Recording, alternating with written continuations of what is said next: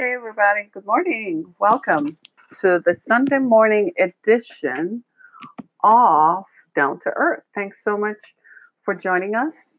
I am so very grateful that you're taking time out to be with us this morning on this Sunday morning edition of Down to Earth. It's the show in which we talk about matters that are down to earth, right? Down to earth as it goes, right? And it is Sunday.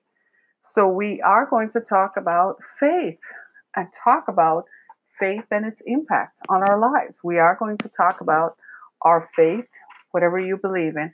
But in fact, more specifically, we are going to talk about the recent church scandals. Well, are they recent? Church scandals that have taken place and how it has disproportionately marginalized the Christian faith. Uh, so we're going to examine that and talk about that and, and see what the implications are for people of faith, people who still have faith, who still believe, but don't know where to port their belief. They don't know where to carry it because they're like, mm, I'm sort of afraid. It's no, it's not very different from political leaders, right? Who uh, perhaps have to find themselves in the same dilemma that I'm not sure I like this guy, but I have to make a choice. But I don't know if I like this girl. But I kind of, I have something, I have some idea, but I don't know what to do with it. So we're going to talk about that. But it's Sunday and the news of the day. Thankfully, it is Sunday morning and we don't have a mass shooting to report on. Give ourselves a hand clap of praise right there. You know, nothing happened over the weekend. Thank God we had peaceful Saturday. So everybody could go shopping, go to the movies without fear or favor, although most of us are doing that online shopping thing now where you order through an app and they bring it out to your car. It's a novelty. I love it.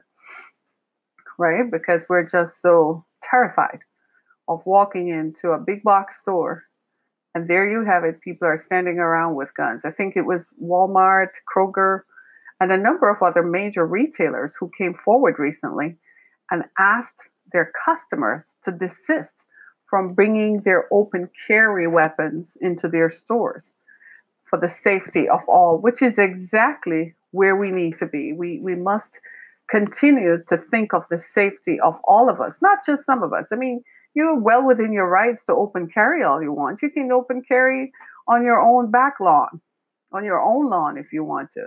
But think about the safety of everyone else. What if it's not you but someone else has some nefarious intention of perhaps grabbing your open carry weapon to execute and carry out something that is not good. You see what I mean? So we, we need to think about the greater good and the, the greater good of all and public safety is ever should be topmost, should be uppermost in our minds. For those of us who have ever had to be at any public kind of event, sometimes I hesitate myself like seriously, to participate simply because you don't know who will show up and you don't know what people are thinking. You don't know what end of the spectrum they are, how they feel about stuff. So we tend to be mindful of those things, right? So it's Sunday. We're going to continue to be upbeat, right? We're going to continue to believe that good goodness will prevail and that people will hold themselves in check despite whatever you're going through. And I just want to say that all of us, you're not alone, all of us from time to time experience in- instances where nothing seems to be going our way. We all have those moments. We all have moments when we feel like there's nothing that is happening. And I just want to tell you that if you feel like that and that is you, then don't be alarmed but uh, uh, we sometimes uh, we we sometimes uh, hesitate, and we all have those instances where we are affected by life stories. Things happen, right? And because of that, uh, because of that, stuff happens. So I just wanted to tell you that you're not alone. And if this is you, and if you feel because sometimes what happens, people feel left out of the game, they feel left out of the conversation. They don't see themselves picturized and pictorialized in the events of the day. They don't see themselves as part of the bigger picture, whatever that bigger picture represents for them in their own framework and their own frame of references. They don't see themselves as part of a contribution. And so what happens is people then feel marginalized. You have to be careful with that because when people are not engaged, then they become marginalized. And the further marginalized they are, they're more open to becoming part of, they feel fringe, right? They become part of fringe elements. And then some other idea appeals to them that is going to make it sound like, well, this sounds like a good idea and it's not affecting me and blah, blah, blah, blah, blah, blah. And so people feel like that that is a good idea. But I'm here to tell you that wherever you find yourself on the spectrum, whatever you find yourself doing, if you find that you don't feel good, I'm, I'm spraying something into my hands to moisturize my hands because I tend to experience dry skin. Whatever you feel yourself, wherever you feel like this is you, I encourage you to become come back to center, come back to feeling like you're part of the process, whatever that process is. It could be in your family. You feel marginalized or left out. Maybe you lost your job. Maybe you dropped out of school. Maybe you didn't make it into college. Maybe you just have a job where you feel like you're just a cog on the wheel. Hey, that sounds like most of us, right? You're not part of the decision making process. Then come back to center and figure out where you need to be. What is it that you need to do to get you engaged in the process? Maybe you want to join a bigger group, a group that is progressive, not a group that is going to encourage you to hurt others, but a group that is going to encourage you to be a part of the process, to make a positive contribution to the events of the day. And that is what is the best option for everyone, right? That is the best option for everyone. And I just wanted to say thank you to everyone. Thank you for joining us and, and for feeling that. And thank you to those who have influence over others, who perhaps encouraged other folk this weekend, just so we could all sleep, right? Just so we could all have something to sleep on this weekend and not have to deal with anything. I just want to say Thank you, thank you, thank you, because you helped me to get some rest this weekend. I got some rest. Well, here in Michigan, a lot of stuff was going on. Uh, in fact, we had the Republican biennial convention in Mackinac Island, which is in northern Michigan, extremely northern Michigan, close to Wisconsin, right below Canada, kind of thing, right? So the Republican convention was there, and the Democrats had their stuff going on. So the whole political life was active. And it's fall, so there are all kinds of fall festivals. Today, I think, is the last day of summer, or was it yesterday? Today's the 22nd. Today's the 23rd, the 22nd. So it probably is the last day of summer. So fall officially starts tomorrow. Now, personally, I'm not going to pull out my boots yet because here in Michigan, we wear boots like for six, seven months of the year. So I'm not ready for that yet. I can wait. I can wait. I'm one of those persons who push it to the last minute, right? So I'm going to wait for the boots wearing season to officially start. It's when it gets cold because first I wear flip flops and then I wear, you know, I put on my little footsies. Then I graduate to socks. Are you all laughing at me? I kid you not. And then by the time I get to socks, I'm like, you know what? I feel really cold. Maybe I should maybe I should put boots on. but it has to get so cold, like end of October, November, before I put boots on. Because once you put it on, it's like November, December, January, February, March, and April nowadays. then you wear boots. Look at that. That's like six months of boots, right? But it is what it is. We're just grateful that we're alive and we are able to see the process, right? Right? So I wanted to talk about church scandals and the impact of faith, not focusing or zeroing in on the scandals per se. So this is not a gossip. So this is not a gossip show. We're not going to talk about the gossip of it. We're going to examine what did it mean for my faith and yours? How did church scandals affect us? How did it impact us? And for those of you who are joining me, you can listen to more about the show on Spotify, on Google Podcasts, as well as Apple Podcasts, and wherever your favorite podcast platform is. You can always listen to more of Down to Earth with Harriet Kemick. It's there, right? And tell your friends about it. I appreciate the love. Thank you. Thank you. When you go to find my page on Spotify, when you find my podcast, subscribe to the channel. That way we know what you like, what you don't like, so we're able to bring you more shows that are of interest and more topics and cover more topics that are of interest to you. So make sure you subscribe to our channel on Spotify, whether you find us on Apple Podcasts or on Google Podcasts or wherever your favorite uh, podcast platform is. There's one called Overcast, right? There's one called Pocket Cast. There's one called Radio Public. They're all out there. And of course on Anchor FM. So wherever your favorite podcast platform is, subscribe to our channel so that we know, right? So I wanted to talk about church scandals and its impact on our faith. And I'm doing it not from the perspective of encouraging the scandals or levitating on the scandals, but from the perspective that what did that do to people of faith? How did that did that affect us? And I'm going to personalize it a little bit in terms of how it impacted me and what I observed going through it. I think it was it's 10 years ago now, isn't it? That the fir- one of the first scandals in the Black Christian Church erupted uh, with Bishop Eddie Long in, in, in Atlanta when the story unfolded of him having sex with young men who had come to him for mentoring and whom he had a school set up for disadvantaged youth.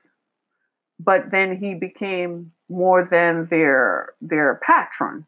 He became their lover. He took them on trips, on you know trips all over the all over the, the world and and so on. And everybody around Bishop Long seemed to know this was going on, but no one said anything. That's key. Come, we'll come back to that. Okay. Prior to that, there had been scandals in the Catholic Church from as early as the early 1990s, where people began coming forward to talk about the first major ones happened in the 1990s, in the mid 1990s, when people came out and started talking about them being molested by, by priests in the Catholic Church. It started in Boston, it went to Philadelphia, and it started, it mushroomed and took on a life of its own. It still hasn't stopped. It's still continuing as more and more people are coming forward to disclose what had happened to them while they were a part of the church. Well, what that did was it tore the church apart. At first, the Catholic Church, in an effort to contain it, notice the word contain, tried to suppress it. So they pretended it didn't happen at first. Then they suppressed it, tried to cover it up. Sometimes the cover up is worse than the crime, right? And in an effort to cover it up, what they did was guess what? They hurt the survivors. You can't cover up when someone comes and discloses to you that they have been violated, you can't cover it up. Covering it up is not helping, right? And what happens is because covering up is not helping, what cover up does is it de it makes the person feel the person coming forward feel as if what they're saying is not true. I've often told people when someone comes to you and discloses that kind of information, do not push it away, do not ignore it. Acknowledge that it happened, acknowledge what they're saying about it, that it happened. It's important to the survivor. And then find a way, direct them. If you don't have the resource, direct them to available resources that will help them to overcome. So the Catholic Church, it became bigger and bigger because the Catholic Church is an entity in itself.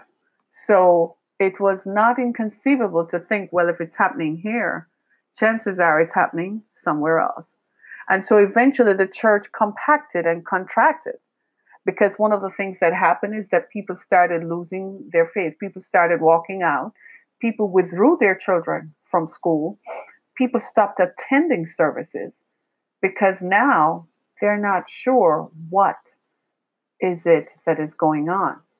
Did it impact their belief? Yes, it did. Because now, now what has happened is that uh, they uh, they don't know they don't know what is going on.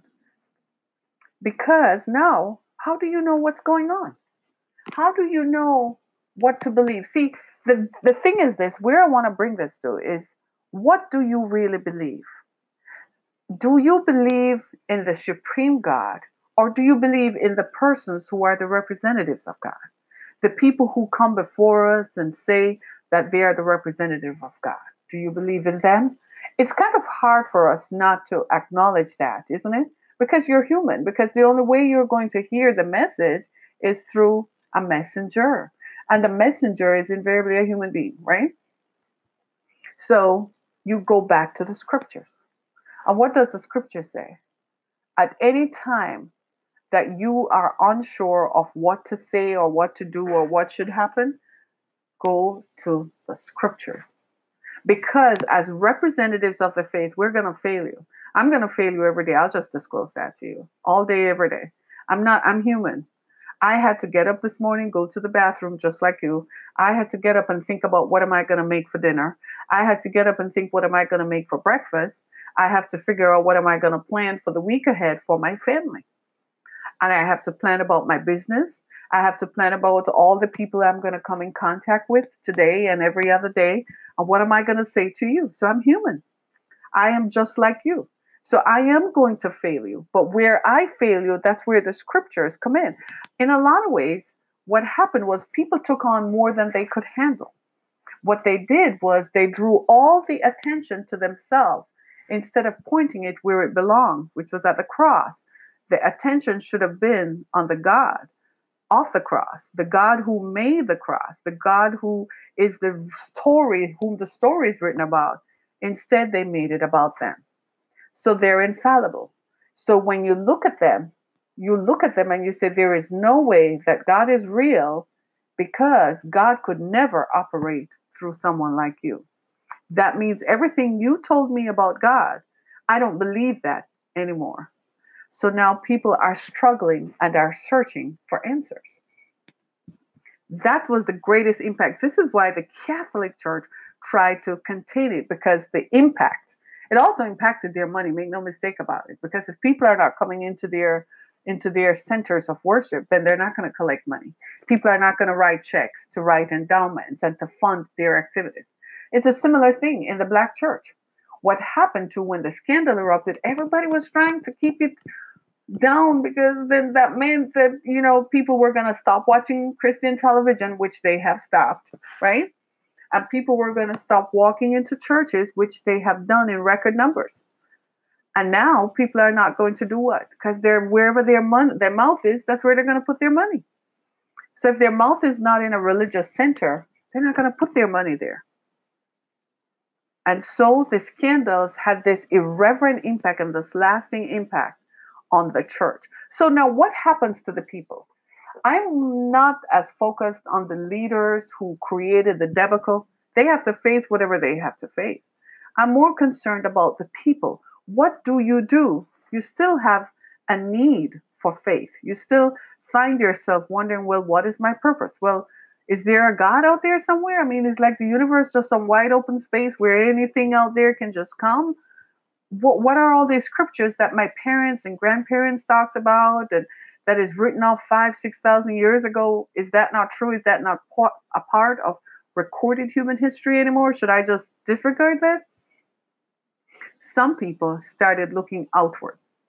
And so people started gravitating towards other faith that they thought was pure. See, we have this idea that having faith means that you're a pure being. And that is wrong. That is wrong on every level. No one is pure. Nobody is pure. I don't care if you went to and took a trek to the Himalayas and came back a Buddhist, or if you came back with the other religion, you came back uh, from Tibet and suddenly you feel like that's that's your thing. No, no one is pure.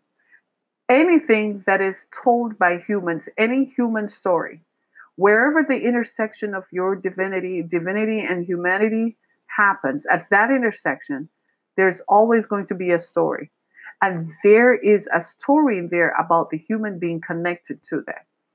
So there's nothing pure.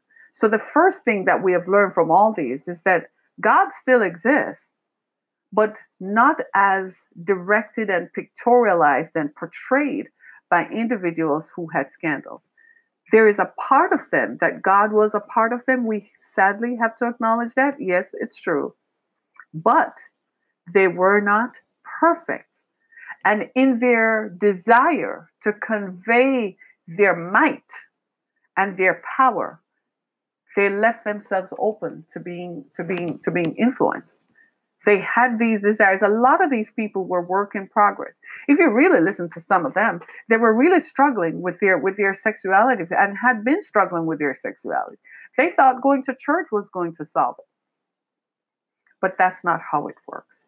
That's never how it works. How it works is you have to die. You literally have to lay yourself down and say, This is what it is. And I know it sounds almost inconceivable, even, but it is what it is. So what we did was we focused on the person because that's what they did. They they they were charismatic. They drew us in with their charisma and their charm, and we believed in them. We believed them. But what they didn't come to us and say, "Friend, I've got a problem." even if they didn't come to the public, there were other people around them they could have gone to and sought to have their problem and sought to have their issue dealt with either through therapy or talking to someone, getting counsel. But instead, they continued and continued, right? It's just like you and I, we raise our children, right? And we give our children latitude. We, we tell them, here is the standard. This is what I want you to be like, to, to do. This is the acceptable standard. But we hold them accountable to the standard right? Right. Well, it's the same thing with God. He said, but you still have free will. I, I don't have a thing over my children's heads every day, beating them into submission.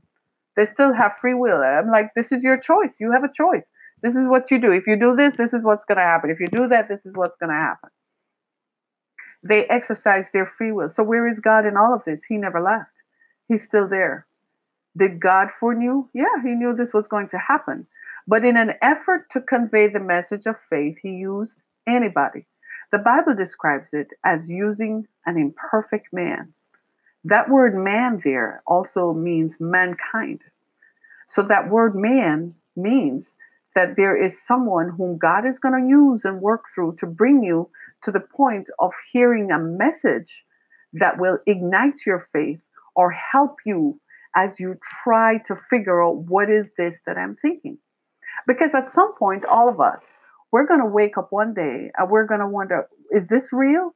Is this a dream? Is this life a dream? What is death? What is not death? When someone dies, what happens to them? When my dog dies, does he go to heaven? Is there a doggy heaven even? Is there a heaven for cats? Am I going to see my dog again? Am I going to see my parents again? These are questions that we continue to search for answers. And that's what faith does faith also helps us when we're going through adversity.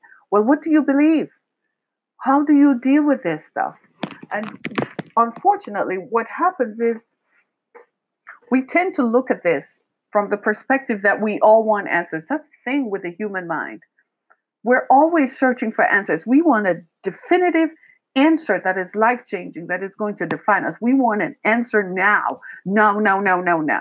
Just like the microwave. You know, you put stuff in the microwave and boom, it's heated up. You ever put something in the microwave to defrost?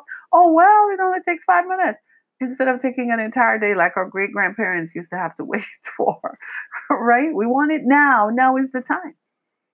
Faith is like a muscle. You have to use it over and over to get the answer that you want.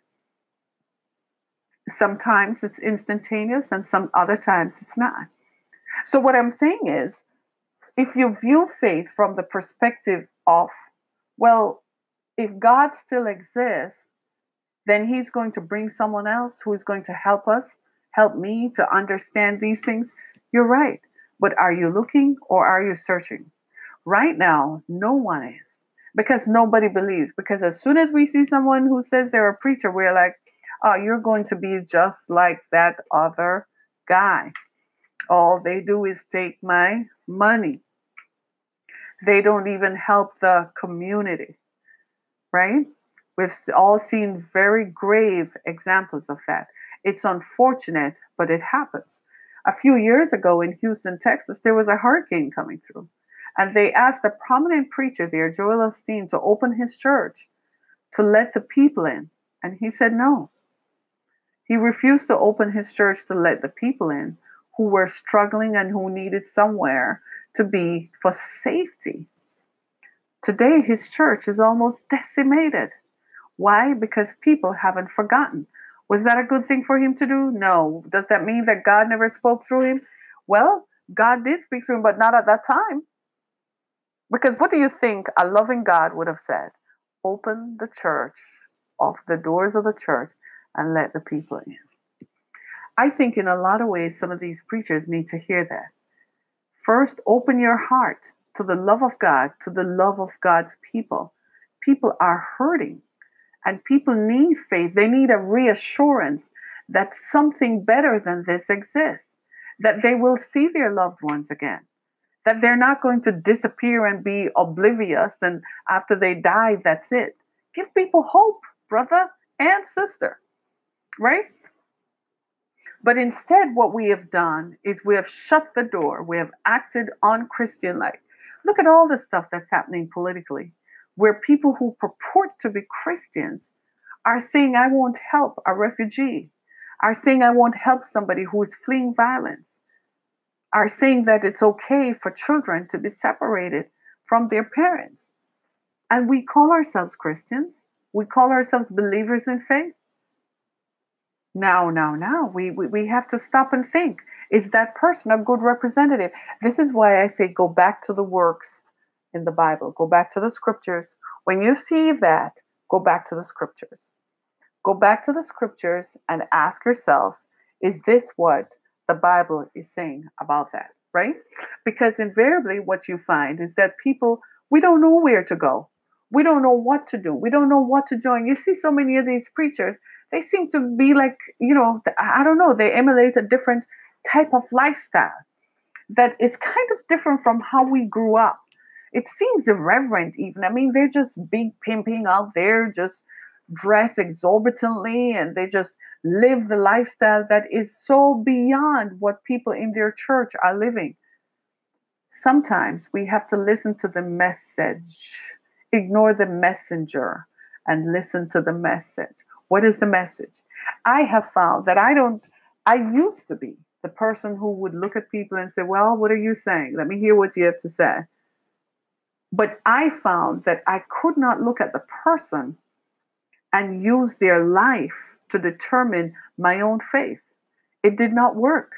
I had to constantly drag my attention back to the scriptures. And you know what I found? They fell so short. I focused more on what the scriptures said. And as long as I looked at the scriptures, I was fine. When I took my eyes off the scriptures and looked at them, that's when I failed. Because invariably, we're human. We are going to fail. They're going to fall. They're going to, you're going to find out that they are having sex with people whom they shouldn't be having sex with, that they took money, they did this, they did that. They are going to fail you. But let me ask you this on another matter. What are your expectations of a faith leader? Have you ever thought about that? Uh, where did you get that idea and that impression from? Uh, is that coming from somewhere where you uh, is that coming from somewhere where you might feel where, where do we get these expectations from? We got to understand that first. What expectations are we placing on faith leaders? Where do those come from? What standard is it that we're holding them accountable to? Uh, this is harriet Kimmick. join me again on down to earth. Thank you so much